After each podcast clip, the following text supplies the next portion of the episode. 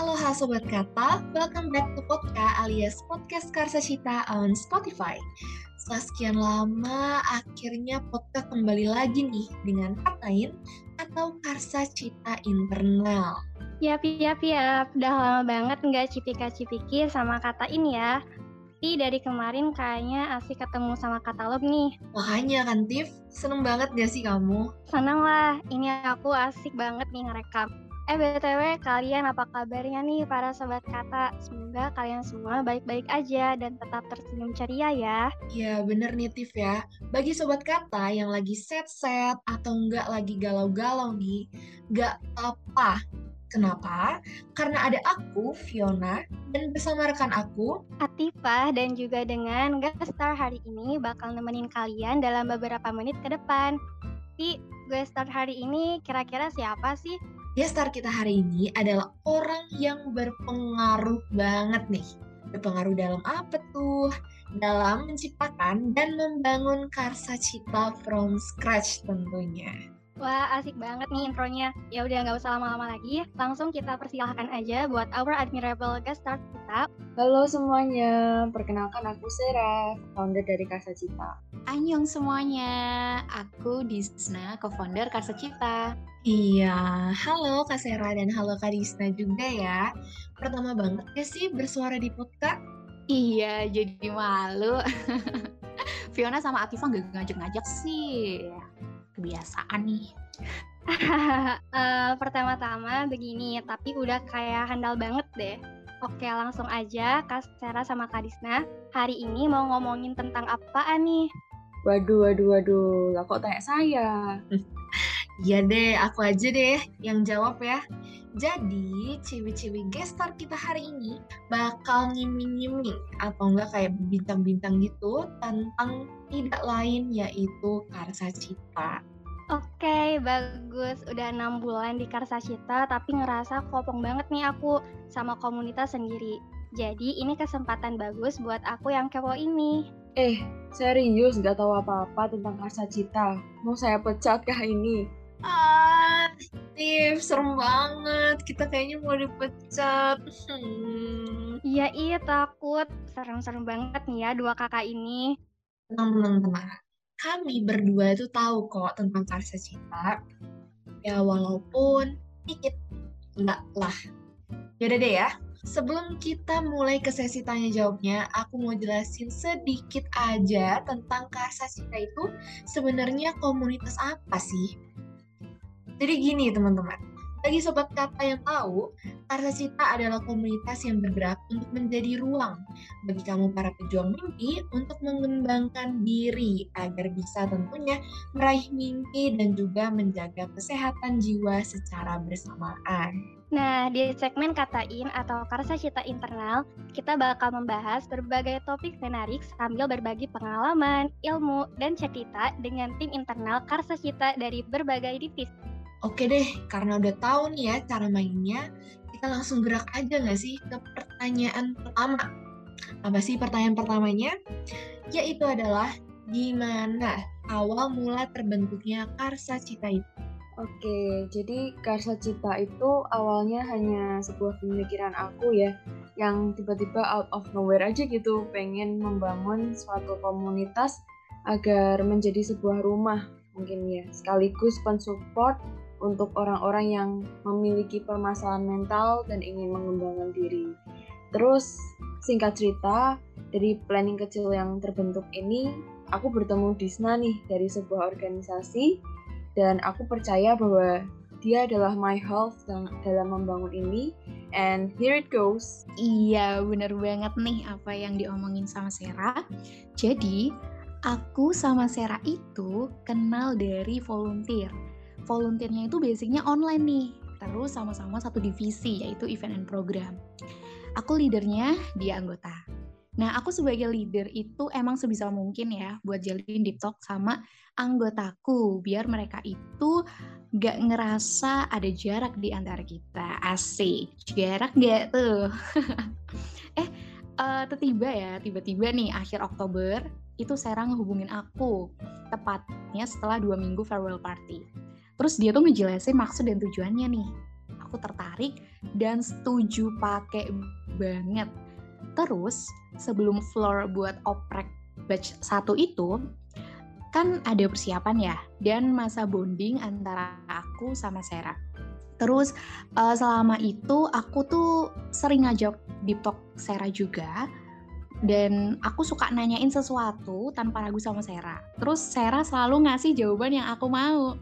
Nah itu tuh yang bikin aku yakin kalau Sera itu serius banget buat rekrut aku jadi orang pertama yang dia percaya. Ibarat doi ya, doi ini tuh kayak ngajak aku ke suatu tempat, maksudnya tempat di sini tuh kayak hubungan yang serius gitu loh. Nah doi ngajak aku buat ikut nih.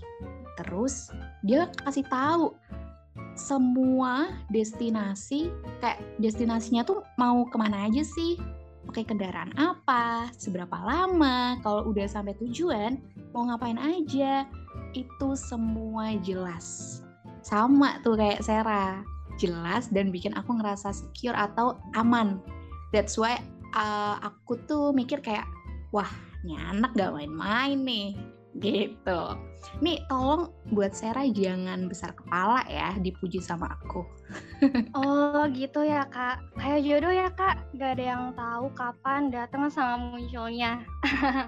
Apa sih aku? Bisa banget deh Tiff, perumpamaannya kayak jodoh ya. Oke deh, sekarang karena kita udah tahu asal muasal karsa cita, aku kayaknya kepo lagi nih tentang definisi nggak sih? Definisi dari karsa cita yang terlebih lagi itu bersumber dari Kak Sera sendiri dan juga Kak Disna sendiri gitu.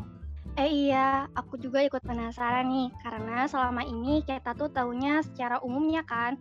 Boleh dong dari Kak Sera dulu ya buat kasih kita barang 15 paragraf tentang definisi dari karsa cita. Wah, kepanjangan dong, nggak kuat aku kalau kayak gitu. Jadi dari point of view aku itu, karsa cita merupakan wadah inspiratif bagi para pejuang mimpi untuk mengembangkan diri ya tentunya, dan juga ikut serta dalam menyuarakan kedamaian atas kesehatan mental dan kesehatan jiwa secara selaras. Jadi karsa cita pun di point of view aku udah berkembang menjadi sebuah organisasi yang gak sekedar organisasi aja gitu, tapi sebagai keluarga buat tim internal maupun audiens yang mereka reach. Wow, filosofi Kak Sera gils banget deh. Jaya-jaya ini mah, kalau kata prediksi gitu ya. Oke deh, sok lanjut kita ke Kak Disna yang kayaknya udah siap banget nih. Aku kayaknya ngeliat-ngeliat gitu ya, udah ancang-ancang gitu. Iya, ini aku udah siap 45 nih, tinggal istirahat di tempat aja. Kak Disna kayaknya lagi bercanda ya. Lanjut Kak, silahkan gimana? Oke, definisi karsa cita ya menurut aku pribadi itu nggak beda jauh dari Sera, dimana karsa cita itu adalah suatu ruang inspirasi nih bagi siapapun yang singgah, yang sedang atau sudah meraih impiannya dan tertarik dengan bidang kesehatan mental dan self-development. Dan kita itu akan dimanjakan nih dengan berbagai konten edukasi yang akan membuat pengetahuan kita bertambah, terkhusus mengenai mental health dan self-development, baik melalui konten tulisan, podcast, maupun acara kayak webinar.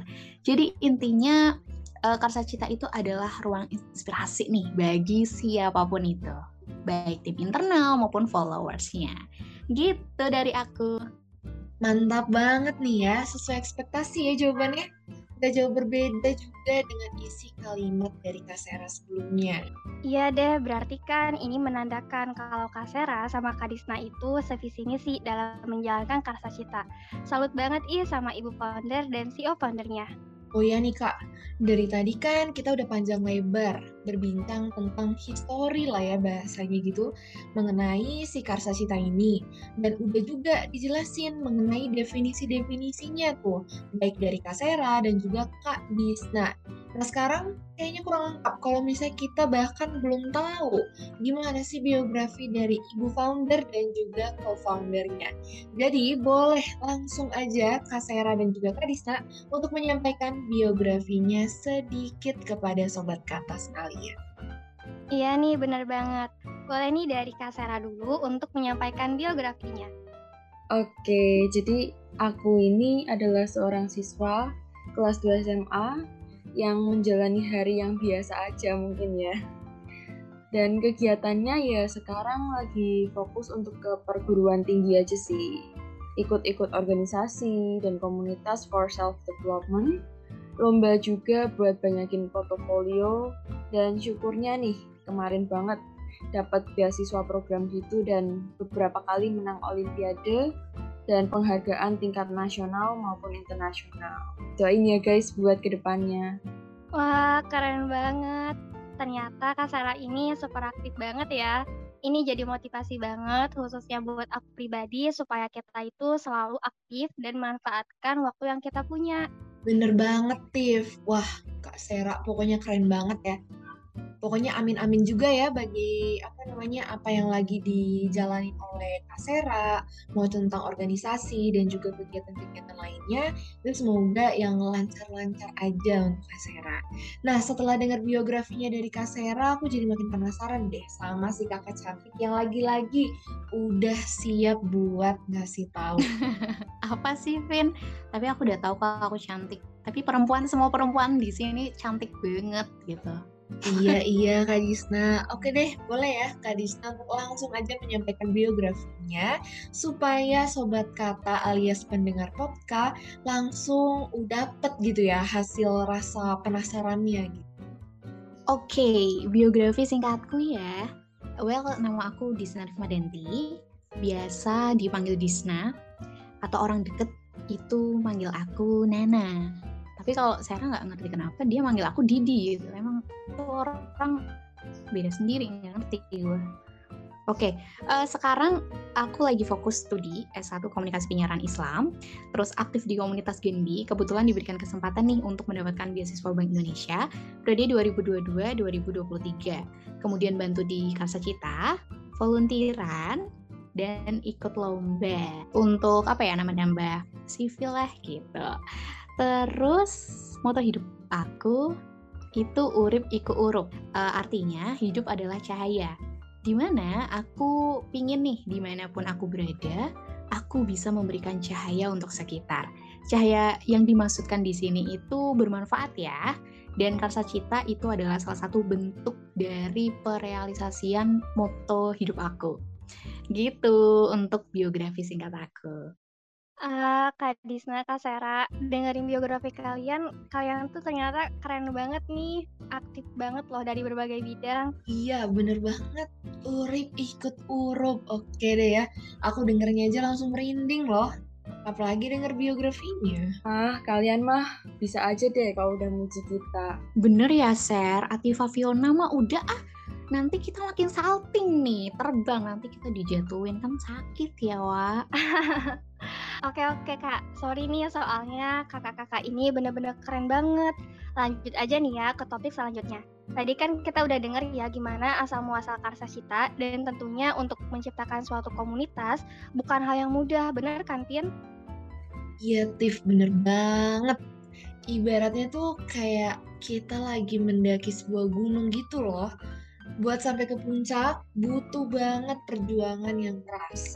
Dan tentunya pasti selalu ada si keluh, si yang namanya itu keluh kesah atau suka duka yang pastinya Kak Disna dan Kak Sera ini alamin gitu. Jadi boleh ya Kak Sera dan juga Kak Disna untuk menceritakan sedikit aja gimana sih keluh kesah kalian selama menggerakkan Karsa Cita itu. Kalau dari aku, jujur lebih ke time management, konsisten, inovasi, dan bonding. Nah, time management ya, kenapa sih? Karena kita rata-rata tim Karsa Cita itu masih kuliah. Jadi kita struggle banget nih bagi waktu antara kerjaan di Karsa Cita sama tugas kuliah. Belum lagi sama tugas volunteer ya, atau organisasi lain yang kita ikuti. Wah ini ribet banget sih, makanya perlu banget buat ngatur time management. Karena tiap orang kan kesibukannya atau kegiatannya kan beda-beda gitu kan. Dan gak semua orang tuh fast respon kayak gitu. Kemudian konsisten nih, karena konsisten sendiri tuh susah banget buat ngejaganya. Gimana cara kita tuh menjaga biar kita tim internal, gak cuma aku, Sera, itu gimana caranya biar semangatnya tuh masih tetap ada gitu sampai akhir. Dan menurutku komunitas yang langgeng itu dia perlu ya yang namanya konsisten. Konsisten buat apa sih? Ngejaga nama baik di depan publik dan selalu upgrade dengan inovasi-inovasi. Entah upgrade dari segi eventnya, terus tema event yang diambil, konten podcast, konten tulisan, di feed, dan lain sebagainya. Nah, ini nih yang perlu kita lakuin biar apa ya, biar nggak beda dari jalur yang di awal deh gitu. Karena kan nggak gampang ya buat konsisten dan memberikan inovasi. Kadang stuck di tempat, ini mau inovasinya yang kayak gimana lagi ya, kayak gitu. Itu yang agak struggle juga gitu. Dan juga terakhir adanya bonding ya. Nah, bonding itu jadi salah satu concern atau fokus aku saat aku mengiyakan nih ajakan Sera buat ngebangun komunitas Karsa Cita ya di sini. Dan aku rasa komunitas yang baik itu adalah komunitas yang memperhatikan bonding atau kedekatan pemimpin dengan anggotanya. Nah, tapi ya yang kadang agak susah itu kitanya udah ngasih ruang nih buat bonding atau udah diajak deket nih dari kita ke mereka, tapi kadang mereka tuh nggak ekstrem gitu. Biar apa? Biar grup divisinya tuh lebih interaktif dan menyenangkan gitu. Jadi nggak semua anak-anak tim internal tuh kayak mau diajak gitu loh. Tapi nggak mau apapun itu, kita dari core team ya terutama itu berusaha selalu buat ngebangun bonding. Mungkin itu sih keluh kesah dari aku gitu. Mungkin nanti dijelasin lagi sama si Sera. Kalau aku untuk keluh kesahnya sih mungkin gak banyak ya, karena dari awal pembangunan Karsa Cita sampai sekarang ini aku lebih merasakan euforianya dan pembangunan diri aku maupun volunteer yang ada. Cuma terkadang masih struggle aja sih di bagian pembagian waktuku sendiri karena masih menjalani sekolah juga kan dan banyak kegiatan di luar. Jadi masih bentrok satu sama lain gitu deh. Juga pengaturan sistemnya mungkin kadang masih nggak terstruktur. Apalagi fun fact, aku dan Disna ini sama-sama perfeksionis. Jadi kita tuh mau kalau Karsa Cita berinovasi terus-menerus dan nggak tahu gimana caranya ya, kita harus menemukan penemuan baru gitu. Ya nggak sih Di? Aduh, perfeksionis ketemu perfeksionis gimana coba? Jadi fokusnya terpecah belah kesana kemari dan terkadang koordinasi juga masih lumayan susah ya buat dilakuin karena pembatasan internet juga, mengingat bahwa Karsa Cita ini kan jalannya bersifat online. But asalkan aku berjalan sama teman-teman yang ada dan of course Disna, aku bisa overcome sih semua itu with smile. Cie, romantis banget gak sih? Terharu banget dengarnya. Ternyata benar ya, banyak banget tantangan serta rintangan yang kakak-kakak hadapi untuk membangun Karsa Cita. Iya, so sad. Tapi terlepas dari keluh kesah yang Kak Sera maupun Kak Disna udah ucapin tadi, ternyata Karsa Cita udah berhasil jadi komunitas dengan sejuta manfaatnya. Iya, alhamdulillah banget. Kami juga nggak nyangka loh, karena Karsa Cita tuh udah terbang sejauh ini dan mohon doanya selalu ya Sobat Kata buat Karsa Cita dari sekarang hingga nanti. Amin. Yaps, benar banget nih kata Disna. Semua ini juga berkat dukungan juga kan dari tim Karsa Cita dan teman-teman Karsa Cita semuanya. Nah iya, benar banget nih apa yang dibilang sama Kak Sera dan Kak Disna. Semua itu berkat dukungan dari teman-teman Karsa Cita semuanya. Oke, sekarang aku, Viona, sama para pendengar Podka udah tahu nih gimana jatuh bangunnya komunitas Karsa Cita. Boleh dong Kak Sera dan Kak Disna kasih inspirasi ke kita semuanya tentang seberapa penting sih dan gimana manfaatnya membangun suatu komunitas itu sendiri. Iya nih Kak, soalnya karena kayak pasti ada dari kita, dari Sobat Kata ini pasti bingung juga mengenai apa sih komunitas itu, terus kayak seberapa besar perannya dalam edukasi di kalangan masyarakat. Jadi menurut aku aspek komunitas yang terpenting itu harus bisa mengayomi lingkungannya dan menciptakan atmosfer yang adem ayem nih buat sekitarnya sehingga bisa mencontohkan yang baik dan mengedukasi. Jadi dari komunitas yang dibangun ini, kita nggak cuma bisa bersosialisasi aja, tapi kita bisa dapat insight yang baru dan juga pengetahuan dan wawasan. Karena ruang untuk berkreasi dan berimajinasi menurut aku tuh nggak dibatasi ya. Jadi mau kapanpun dan dimanapun itu bisa. Juga jangan lupa bahwa kita ini harus pintar buat memanfaatin apa yang kita punya seperti sosial media untuk dijadikan sistem informasi literasi komunitas lebih luas. But disclaimer dulu nih, kita harus klik sama komunitas kita. Maksud klik gimana nih? Jadi kita sama komunitas kita ini harus sejalur, ibarat kayak mencari jodoh, dipikirin semua, mulai dari satu visi apa enggak, terus passion kamu di situ apa enggak. Karena kalau misalkan kita nggak ada koneksi nih antara satu sama lain, bakal red flag banget sih, karena bisa-bisa kita nggak betah dan nggak langgeng di komunitas itu. Jadi hubungan antara kamu dan komunitas kamu ini harus sehat dan membuat kamu menjadi better person gitu sih kalau menurut aku. Yap, aku setuju pakai banget apa yang udah dijelasin sama Sera tadi. Wah, panjang kali lebar kali tinggi nih penjelasan dari Sera. Dan gak terlalu jauh juga sih sama jawaban Sera bahwa komunitas adalah wadah untuk kita berkembang sesuai minat atau ketertarikan. Dimana kita perlu banget buat merasa tertarik dulu nih, agar kita bisa berkembang dengan lebih nyaman dan skill yang ingin kita asah bisa terasah dengan baik di komunitas tersebut. Terus tadi ditanya juga, seberapa penting komunitas dapat memberikan edukasi di kalangan masyarakat? Well, jawabannya penting, karena dari komunitas itu bisa memberikan berbagai macam pengetahuan baru dari kegiatan yang mereka bawakan, tentunya sesuai dengan bidangnya. Kalau berdasarkan pengalamanku ya, dimana jujur nih, dulu aku gak terlalu paham soal kesehatan mental maupun hal-hal yang berbau psikologi gitu. Tapi sekarang setelah terjun, ternyata banyak hal-hal tabu yang lambat laun aku tahu, kemudian aku pelajari dan terapkan ke kehidupanku sehari-hari. Sehingga sekarang aku jadi lebih aware nih sama kesehatan mental.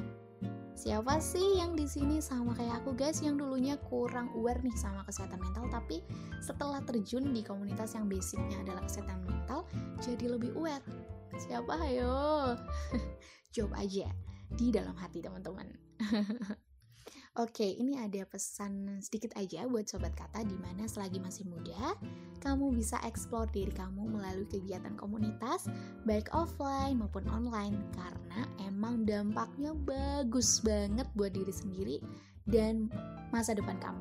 Kalau tadi benefitnya adalah menambah pengetahuan baru ya, terutama untuk hal-hal tabu yang sebelumnya kita belum tahu, kemudian dari join di komunitas itu kita jadi tahu.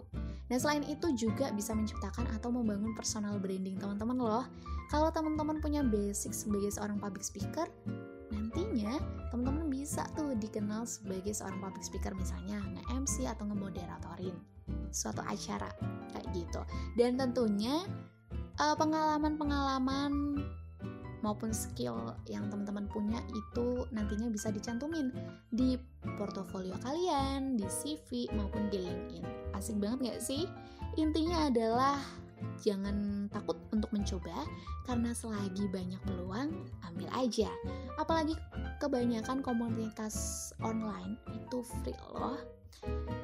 Selagi muda juga jangan berhenti buat mencoba dan menghabiskan jatah gagal kita. Karena apa? Karena setelah kita menghabiskan jatah gagal kita, nantinya kita akan memetik sebuah kesuksesan. Asik. Mungkin itu aja ya dari aku. Wah, ternyata manfaat membangun komunitas itu banyak banget ya, Vin. Iya ih, selain bisa jadi wawasan tambahan buat kita pribadi, ternyata ngebangun suatu komunitas itu juga bisa ngasih kontribusi yang besar loh dalam dunia pendidikan. Nah, benar banget nih sama apa yang tadi dibilang sama Viona. Nah, selanjutnya karena kita lagi ngebahas komunitas, kita penasaran nih Kak, sejauh apa sih Karsa Cita ini nantinya akan berkembang dan apa aja yang akan dilakuin sama Karsa Cita? Aku sendiri ngerasain perkembangan Karsa Cita ini udah banyak banget dari sebelumnya. mulai dari batch 1 hingga sekarang dan seterusnya pastinya. Aku rasa Karsa Cita ini udah berhasil menjadi pengayom bagi remaja-remaja di luar sana, juga pengajar bagi teman-teman Karsa Cita untuk beralih ke arah yang lebih baik gitu. Ibaratnya Karsa Cita ini udah menjadi terang buat sekitarnya sih, melalui program atau konten-konten yang dibagikan seperti webinar, campaign, podcast, live, dan lain-lain. Dan pastinya untuk kedepannya kita nggak bakal berhenti nih untuk mengubah dan menginovasi dunia ke arah yang lebih baik. Asik. Keren banget nih ya jawaban dari Kak Sera. Kak Disna sendiri ada tambahan nggak nih? Kalau dari aku, tambahannya baik dari aku maupun Sera dan juga dibantu ya sama tim internal Karsa Cita, gak bakal berhenti buat terus berinovasi. Mungkin bakal menemukan up and downs gitu kan, terus ngerasa kayak kok stuck banget ya, inovasi apa lagi ya yang perlu dikembangin ya.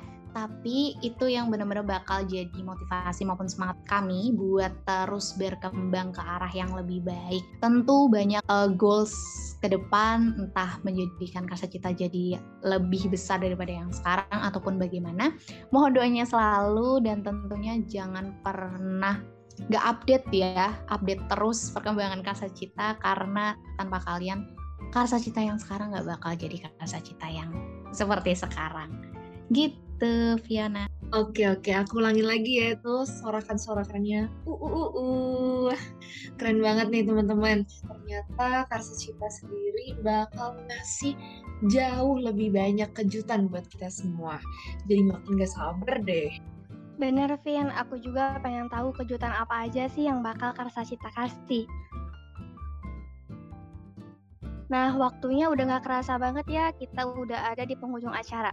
Oke, gimana tadi bincang-bincang cantiknya? Nah, di selingan penjelasan mereka, aku dapat banyak banget insight baru seperti tadi ya, tentang aspek terpenting dalam membangun suatu komunitas adalah dengan menentukan tujuan komunitas itu sendiri apa.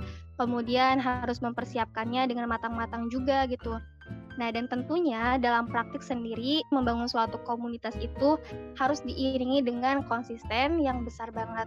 Dan terakhir, menurut aku dari apa yang aku dengerin dari Kak Disna dan Kak Sera, komunitas itu ternyata suatu wadah yang isinya beribu bahkan berjuta manfaat untuk kita semua. Pokoknya keren deh ngebangun suatu komunitas. Aku nambahin. Tadi tuh kalau nggak salah di salah satu penjelasan Kak Disna ada peribahasa kayak urip iku urup kalau nggak salah. Ya aku ingat banget urip iku urup yang artinya hidup adalah cahaya. A bit TMI dari aku nih, aku suka banget sama bunga matahari dan aku langsung deh kayak nemu kesamaan dari kedua hal tersebut. Nah, dengan Karsa Cita ini aku pengen banget bisa diasah baik itu skillnya dan lain-lain gitu. Dan tentunya pengasahannya ini supaya bisa bersinar dimanapun aku berada dan paling penting adalah I need to shine in my own way gitu. Nah, setuju banget nih aku sama Viona. Oke, buat Sobat Kata yang udah ngerasa tertarik nih buat kepoin tentang Karsa Cita, yuk langsung follow aja seluruh media sosial punya Karsa Cita. Kalau di Instagram, kalian bisa follow karsacita.id. Kalau di Twitter, kalian bisa follow aja langsung karsacita.id. Di Spotify, kalian bisa follow Karsa Cita. Di LinkedIn, cukup ketik Karsa Cita. Dan terakhir, di TikTok, jangan lupa follow Karsa Cita. Ya, nggak kerasa deh kita ngini-ngininya udah sampai akhir. Udah nyaman nih, gimana dong? Ya, kebiasaan sih, Kak. Kalau udah nyaman kan, lagi nyaman-nyamannya bisa langsung ditinggal. Idih-idih, Viona tuh lagi curhat atau gimana nih? Pokoknya bagi siapapun yang lagi dengerin, jangan ngeghosting orang ya. Gak baik. Dan tenang aja guys, kita berakhir di sini. Bukan berarti hubungan kita berakhir di real life. Kita langgeng kok, tenang aja. Waduh, kenapa bijak banget sih kakak yang satu ini? Diajarin suhu ini mah. Iya, aku suhunya nih.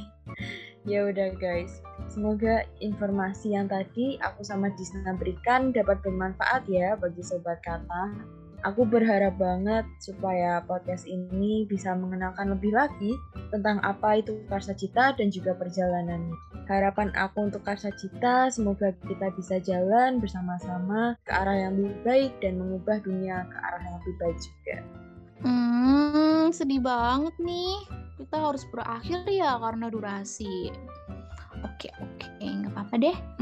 Sama ya, dari aku itu sama kayak Sera nih. Aku juga berharap supaya dimanapun kalian berkembang, kalian bisa nyaman, bahagia, dan tentunya didukung penuh sama support system kalian siapapun itu. Jangan lupa juga jaga kesehatan baik fisik maupun mentalnya ya, dan jangan terlalu keras sama diri sendiri, because you are worth it.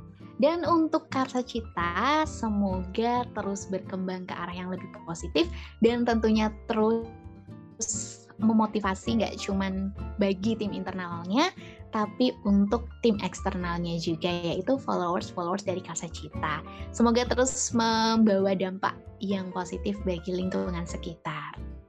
Terharu banget deh. Kita kayaknya benar-benar harus berpisah di sini.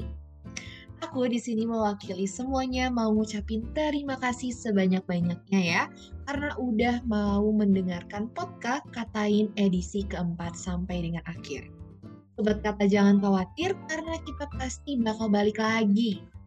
Yes, jangan khawatir untuk Sobat Kata, kita bisa pantengin nih Instagramnya Karsa Cita dan juga Spotify-nya untuk bisa up to the date dengan episode terbaru Podka, Podcast Karsa Cita.